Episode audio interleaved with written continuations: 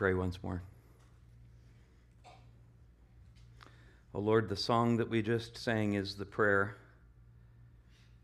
You are great, you are God, and you are a great God. And so I ask from your word today, will you show us that? Will you show us yourself? And will you warm our hearts, fill our hearts, stabilize our hearts, ground our hearts, build up our hearts in you with the truth? So let your word be clear to us today. Let it be more than clear, though. Let it dwell richly within us.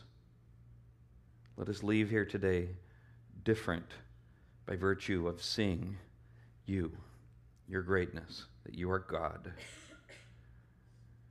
You are what we need. You are the change we need. You are the hope we need. It is you. Show us you now, I pray. Amen.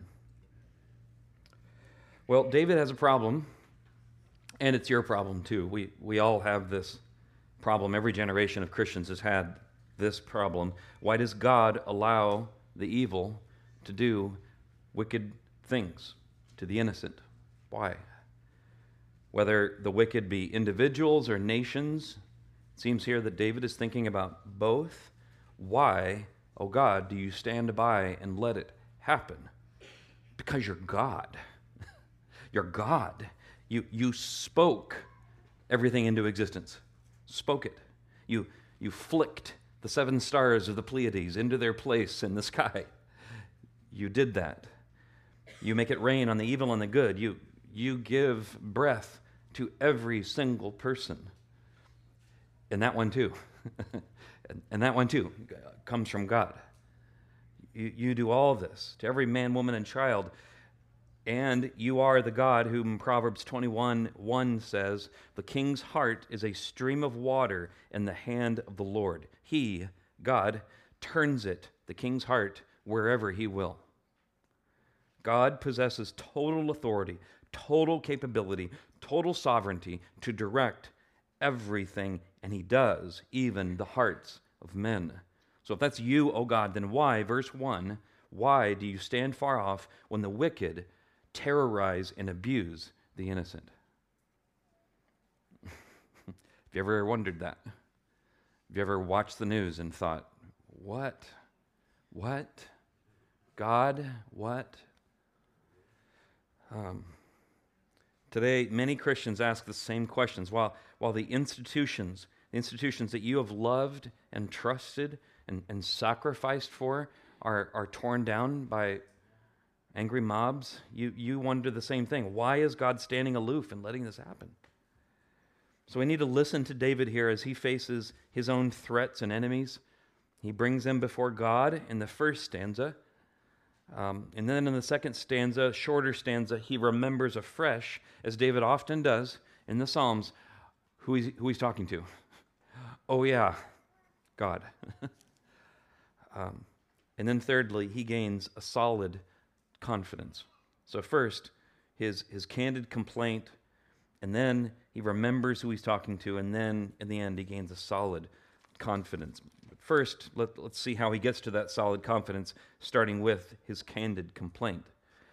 So, that comes up in verses 2 through 11, his candid complaint.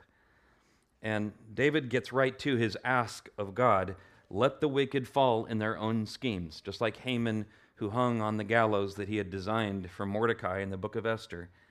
And this is the same request, if you may remember from last week, from Psalm 9, leading some people to believe that these two Psalms are actually, at one point, were written at the same time and were connected together. But, but really, this entire section, verses 2 through 11, is David complaining to God candidly about the wicked. Verse 2 they're arrogant, they hotly pursue the poor like, like with a lust. Verse 3 they don't hide their desires. On the contrary, they boast of their lusts. They boast of them. They're not just greedy, they outwardly curse and renounce the Lord. And yet, with all the full flowering of of the weeds of their sin, the, the root of it is verse 4 that they say proudly that there is no God. That's the root. And oh, how they prosper, David says, verse 5. It's as if to them, your judgments, your laws are right up there with the stars, too, too far away to be seen. So that whenever anyone challenges them, they just brush them off like, like a bully on the playground in school. And he looks at his prosperity, the, the evildoer does, and he says with self satisfaction, verse 6, I shall never be moved or meet adversity. That's how they live, God, David says. He may speak fine words, verse 7, educated words, refined words perhaps, but those words are full of cursing and deceit and oppression and mischief and iniquity. Iniquity, that word means sin, but a kind of sin that is not only wicked, but injures everybody else around that sin, within the blast radius of that sin. Thus, verses 8 and 9, he sits and hides and lurks. He lurks stealthily watching for opportunities to take advantage, especially of the poor. It's a sin to seize the poor into his net, but it was also a sin before that when he was doing the lurking. That too was sin. The result, regardless, regardless, is that the helpless are crushed. They sink down and fall by his might. Verse 10.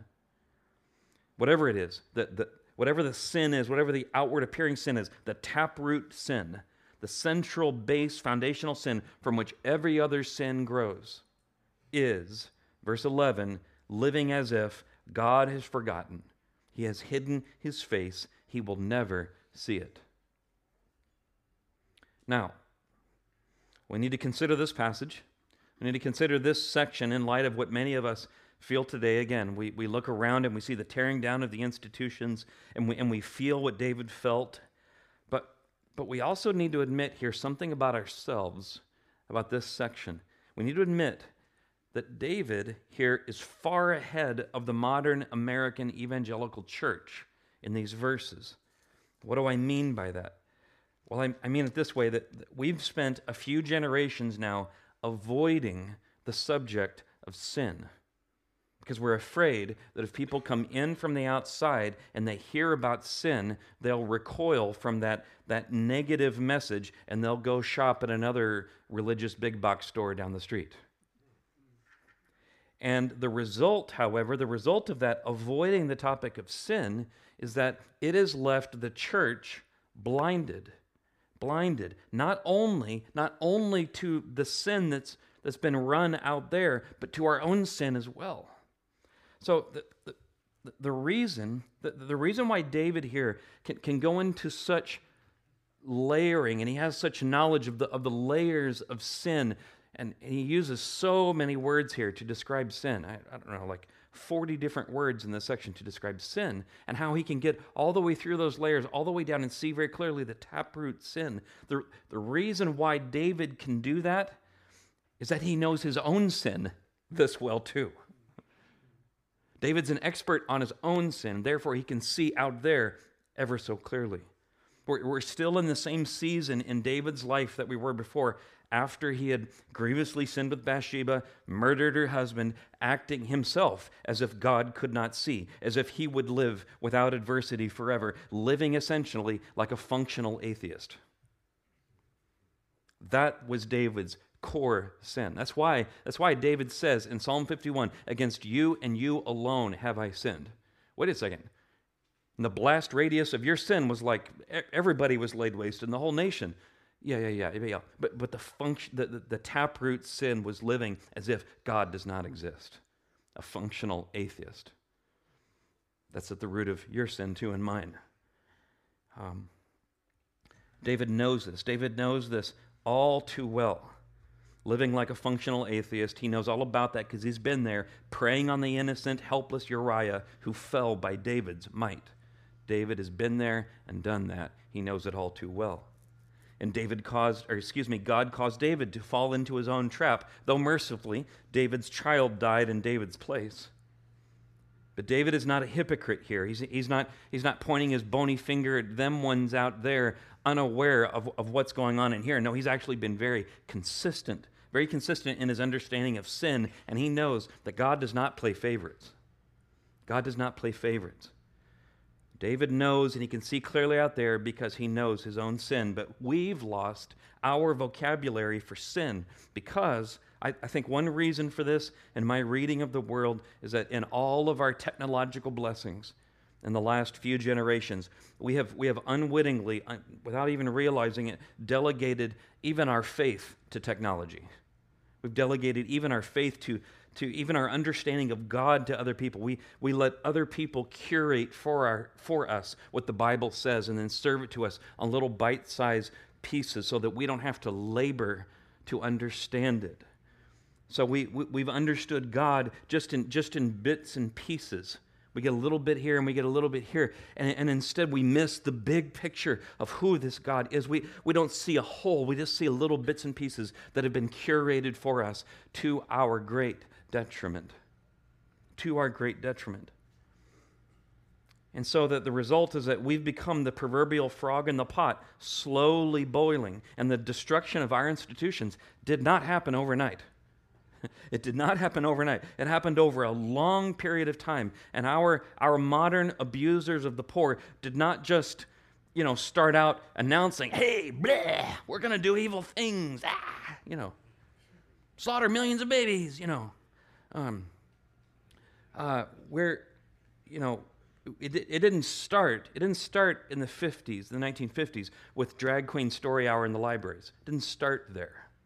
It started simply with lurking, the sin of lurking, creating spaces where there was supposedly no God, and expanding the lie that institutions could stand on their own without God, that there could be even such a thing as a neutral space whereby Jesus, the risen King, does not say, mine. Functionally atheist spaces. This has been the plan being run, this has been the game plan being run for a long time long time. And it's been it's been covered in a very attractive veneer of pride and boasting. We proud boasting people are attracted to pride and boasting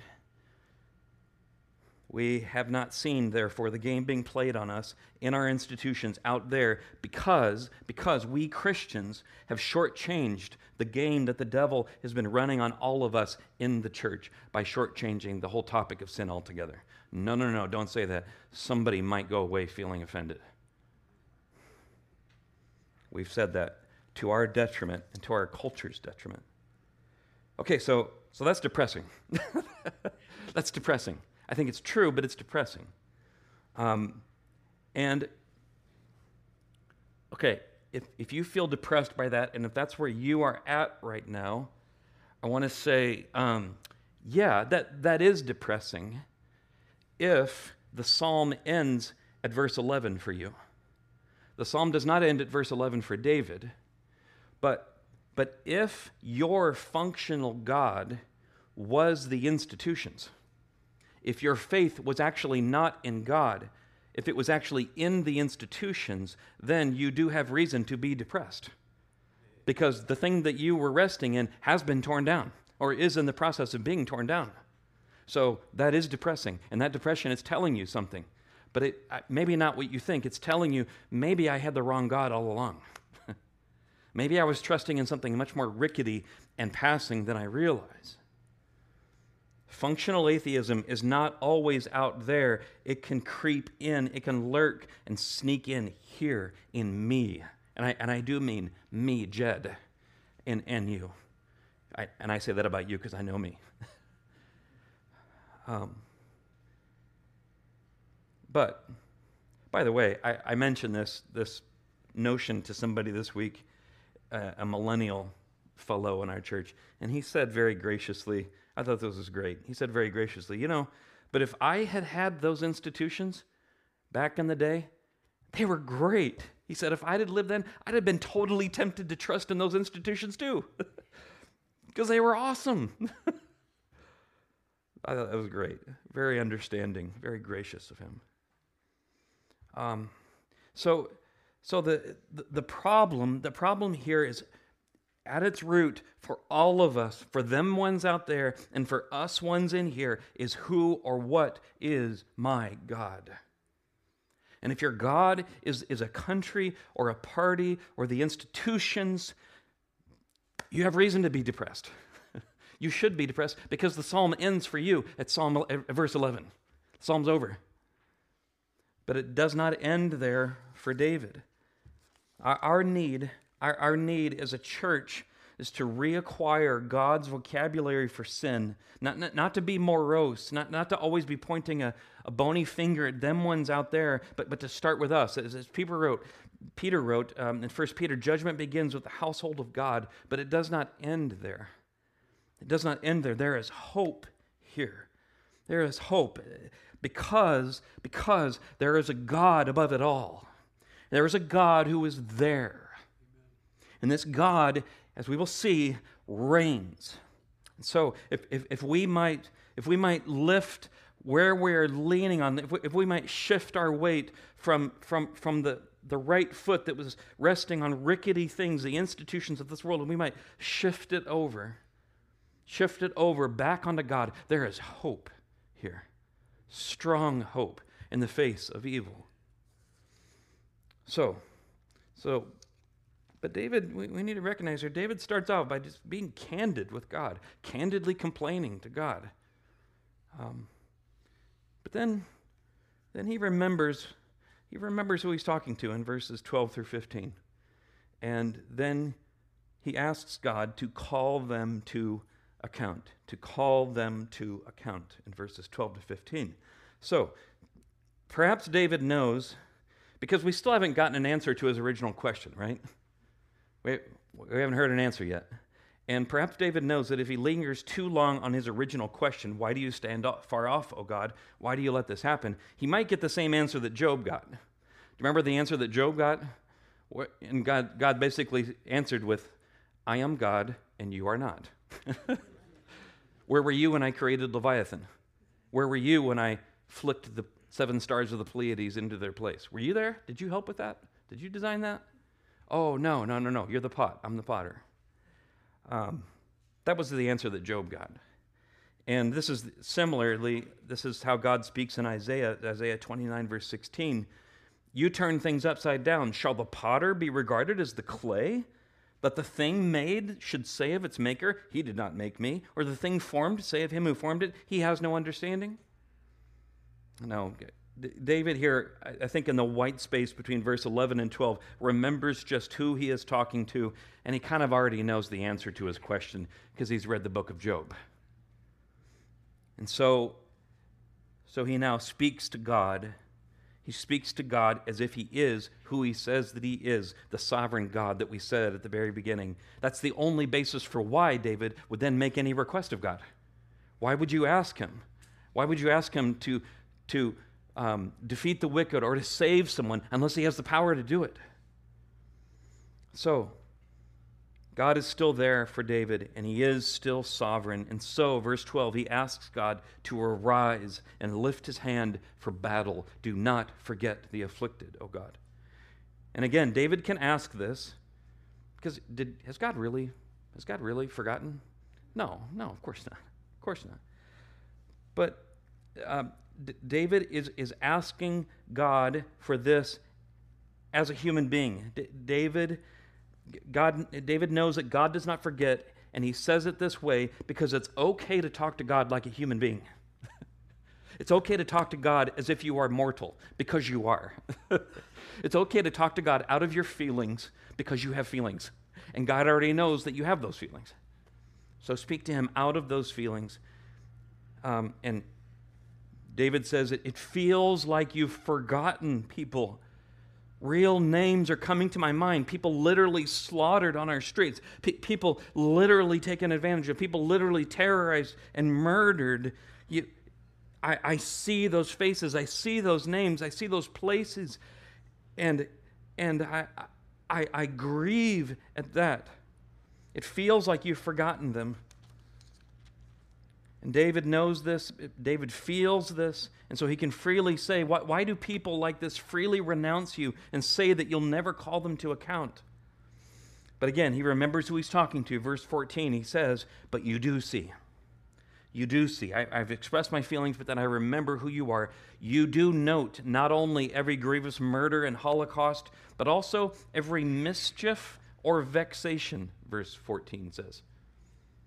God does not just note the big things you see on TV, God notes every mischief and every vexation. Another fancy word of saying irritation. Everything. Everything caused by evil, you note it all. Everything in the blast radius, the stuff right in the middle and the stuff way at the edges. You note it all, and you note it all that you may take matters into your own hands. Into your own hands. Why does God do this? God does this not because He's out to get you, but because he's out to get glory for himself. The helpless, it says, commit themselves into God's hands. He is the helper of the fatherless. God is out for his glory, and this is how he does it by protecting the weak from the terror, from those who bring the evil.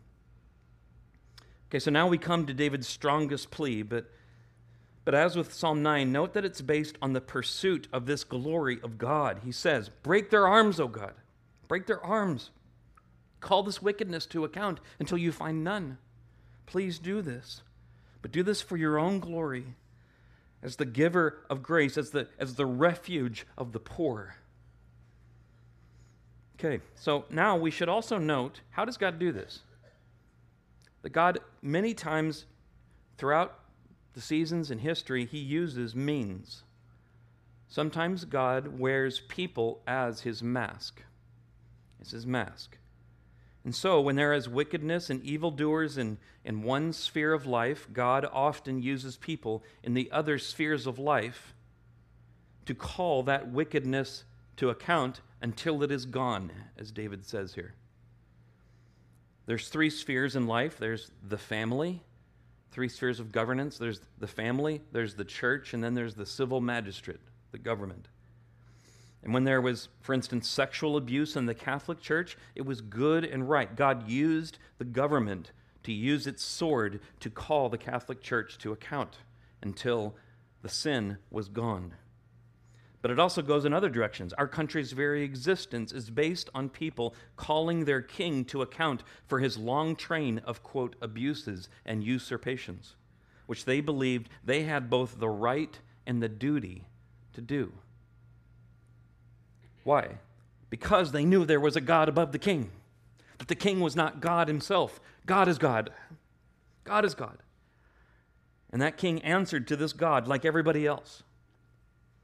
And so, in the same way, when there is despotism and tyranny in the home, not in the government, not in the church, in the home, the church, especially the elders, have the right and the duty to call that despotism, that tyranny, to account on behalf of God until it is no longer there until it is gone.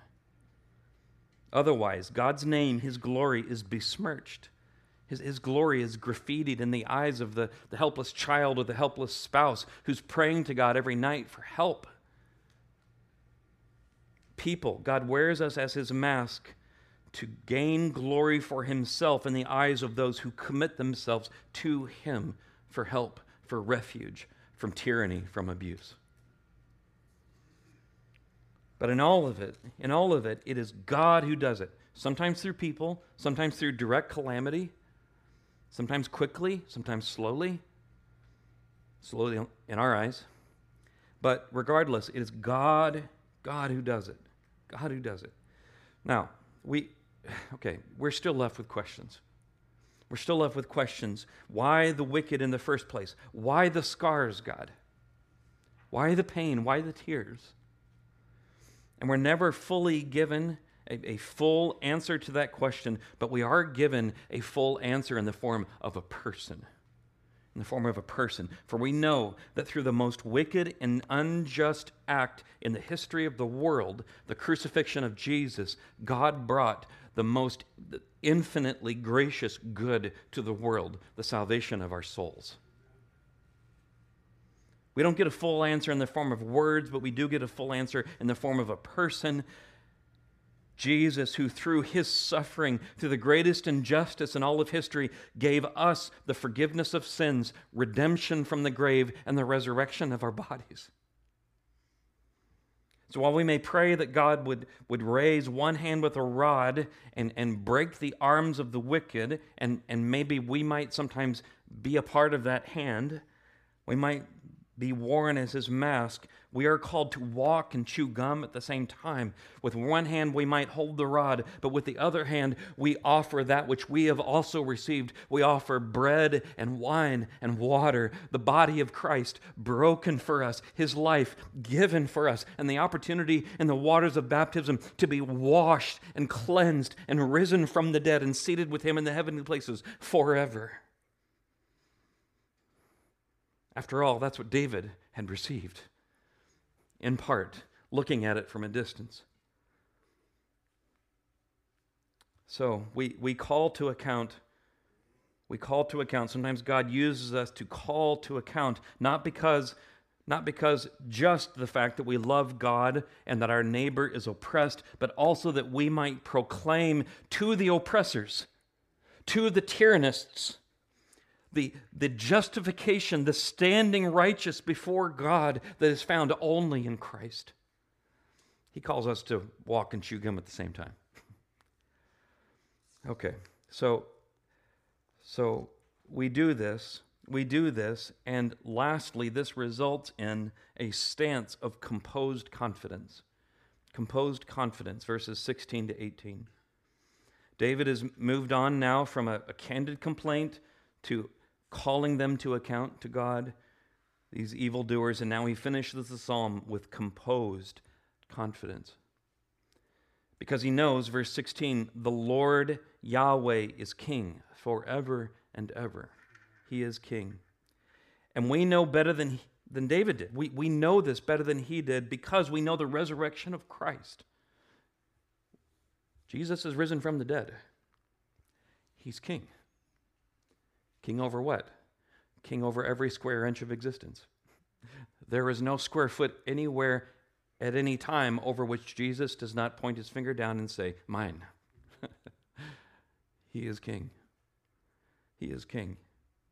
This is not a, this is, yes, there is a rod to this. He is king. Yes, yes. When we evangelize, we are not just selling some religious goods, we are coming with the terms of peace and saying, if you would believe on him and repent, you would live, but if you don't, you won't.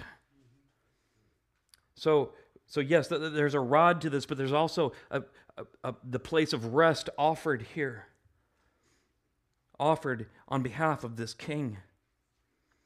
And he is still God. He is still God. And he still reigns. He still reigns. And note the change of tense here in verses 16 to 18. God does and will continue to hear the desire of the afflicted. How do I know? I know that because Jesus is risen from the dead. He will strengthen their heart, the hearts of, of the afflicted. How do I know that? I know that because Jesus is risen from the dead. I know that because not only is he risen, he ascended on high and took the throne of God at the right hand of the Father, and now he reigns. He reigns. Over what?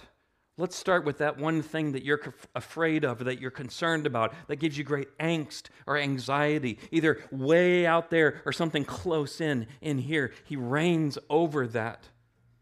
Why the pain God? I, I, I, don't know. I only know that this is a God who takes the worst pains and, and brings from them out of, the, out of the grave from that resurrection life. In your life, He's doing three gajillion things. I, I, I have no idea what He's doing in your life, but I know when I look to Christ what He's up to. Even in the pain, bringing from that for you redemption, new life, new life. David finally says, He will incline his ear to them. It's This is, this is one of the greatest truths. I, am sorry, I don't have it up here. Romans 8. Romans 8, Paul is talking about. Um, yeah, I need to look it up. Romans 8. Paul says in Romans 8, beginning in verse 26, likewise the Spirit helps us in our weakness for we do not know what to pray for as we ought, but the Spirit Himself intercedes for us with groanings too deep for words. And he who searches hearts knows what is the mind of the Spirit, because the Spirit intercedes for the saints according to the will of God. Here is what's happening for you, Christian, when you cry out to this God because Jesus is risen from the dead. Do you remember Jesus said, Unless I go away, I cannot, I cannot send the Spirit to you. But, but Jesus is now not only risen, but ascended to the right hand of the Father. He sits by the Father, and now He has sent His Spirit to us, and His Spirit connects us and unites us to Him. And it says here that the Spirit groans on our behalf with, with groanings too deep for words, and yet at the same time, God in Christ is constantly searching the mind of the Spirit so that those groanings are on your behalf are always perfectly translated into the throne room of God. And so when, when you pray that the Spirit groans along with you in, in perfect, perfect will of God, and those groanings are wafted up to the heavenly throne room, and Jesus takes those and perfectly translates those and places those before the Father and, and as he places those before the Father, the scars on his hands given for you are placed before the Father. And the Father looks at those scars and says, Okay, son. yes, yes. It's a constant chatter in the cosmos inside the Godhead for you. He will incline his ear to them. We know this even better than David did. You can't stop it. he will. He will do this, and therefore he will do justice to the helpless and the oppressed. God's goal is mine, David says. God, God's motivation for glory perfectly aligns with what is best and what the world needs most. God's glory perfectly aligns with what we long for refuge from wickedness and evil. To be protected, to prevent the man who is of the earth, the man who lives for today, the man whose only horizon is only what he can see and lust for today on the earth. God is our refuge. God is our refuge, and He has proven that in His Son Jesus. He is our rescue so that man may strike terror no longer, and someday that will come. Someday all evil will be wiped away, and heaven and earth will become one, and we will enjoy him forever, free of every tear, free of every threat, free of every enemy. So, this should leave us with a composed confidence in the face of present or future tyranny and the decline of our institutions. Not because our faith is in those institutions, but because it is in a God who puts wickedness into the grave, but can also resurrect it from the grave, new and alive again clean, restored.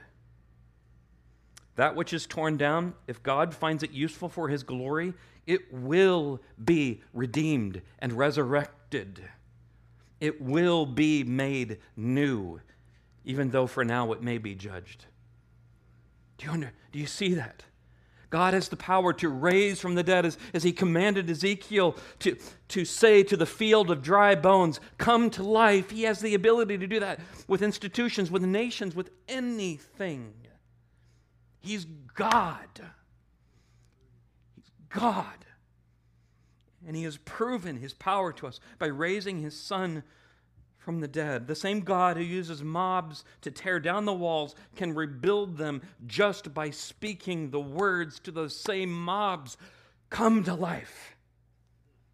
Repent and believe. The gospel is still the power of God for salvation. God is still in the business of bringing new life. This is God and his very glory depends, his very reputation is banked upon whether or not he does justice.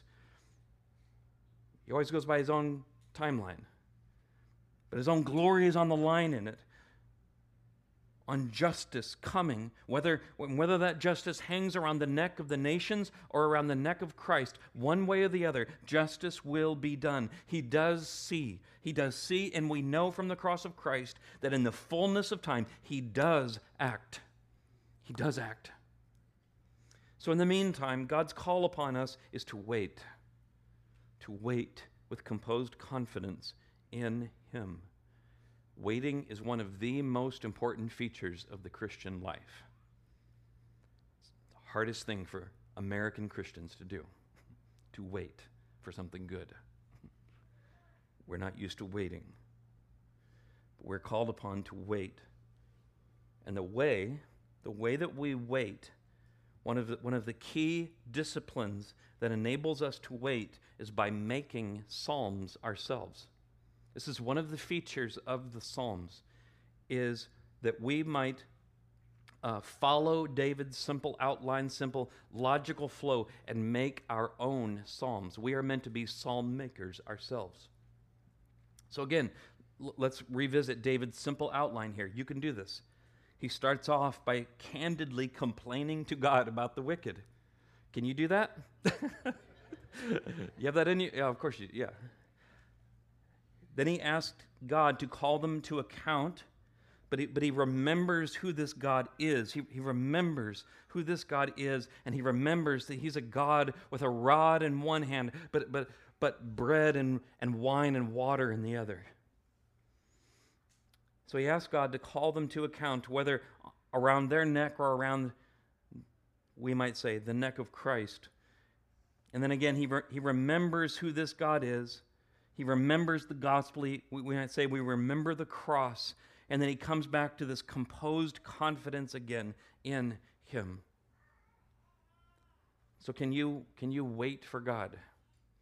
This is one of the crucial questions of our lives. And the, the way that we wait for God is by doing our own psalm making. That's how we wait. And then in the waiting, we become more like Christ in the process. Instead of becoming bitter or becoming like our oppressors or our enemies, we become like Him. This is how many addictions form, by the way. We become bitter, and then in our bitterness, we repeat the wrong. We, we become like the very people who have hurt us.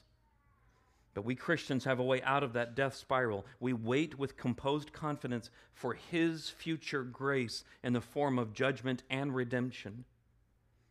Paul puts it this way to Titus in Titus 2, verses 11 to 14. He says, For the grace of God has appeared, bringing salvation for all people, training us to renounce ungodliness and worldly passions, and to live self controlled, upright, and godly lives in the present age. How do we do this? Verse 13, by waiting for our blessed hope, the appearing of the glory of our great God and Savior, Jesus Christ. One of the most powerful things we have at our disposal is the ability to wait with composed confidence in the face of whatever may come our way. All because Jesus is risen from the dead. And from that state of composed confidence in our risen King, we, we can be zealous to both call to account wickedness, beginning with ourselves to become aggressive repenters ourselves, to call ourselves to account for our own functional atheism. And we, and we learn God's vocabulary for sin in order to be forthright repenters for ourselves, but then we walk and chew gum at the same time and we call to account God's world with, one hand. We, we, we call to the world and we say how foolish it is to de God God. How foolish it is but on the other hand, we hold out to the world the words of life. Not From those words, the words of life, God, God will, God is rebuilding the foundations and the walls and everything else. As he told Peter, on that rock I will build my kingdom. On the words of the gospel, the institutions are not forever, but our, our God, our King, and his word is. And it will not fail you, Christian It will not fail you. And even if it takes until the end of time for some wrongs to be righted, they will be. They will be. He notes it all and he does not forget. Your scars, your scars will not go into eternity. Only his. Only his for you.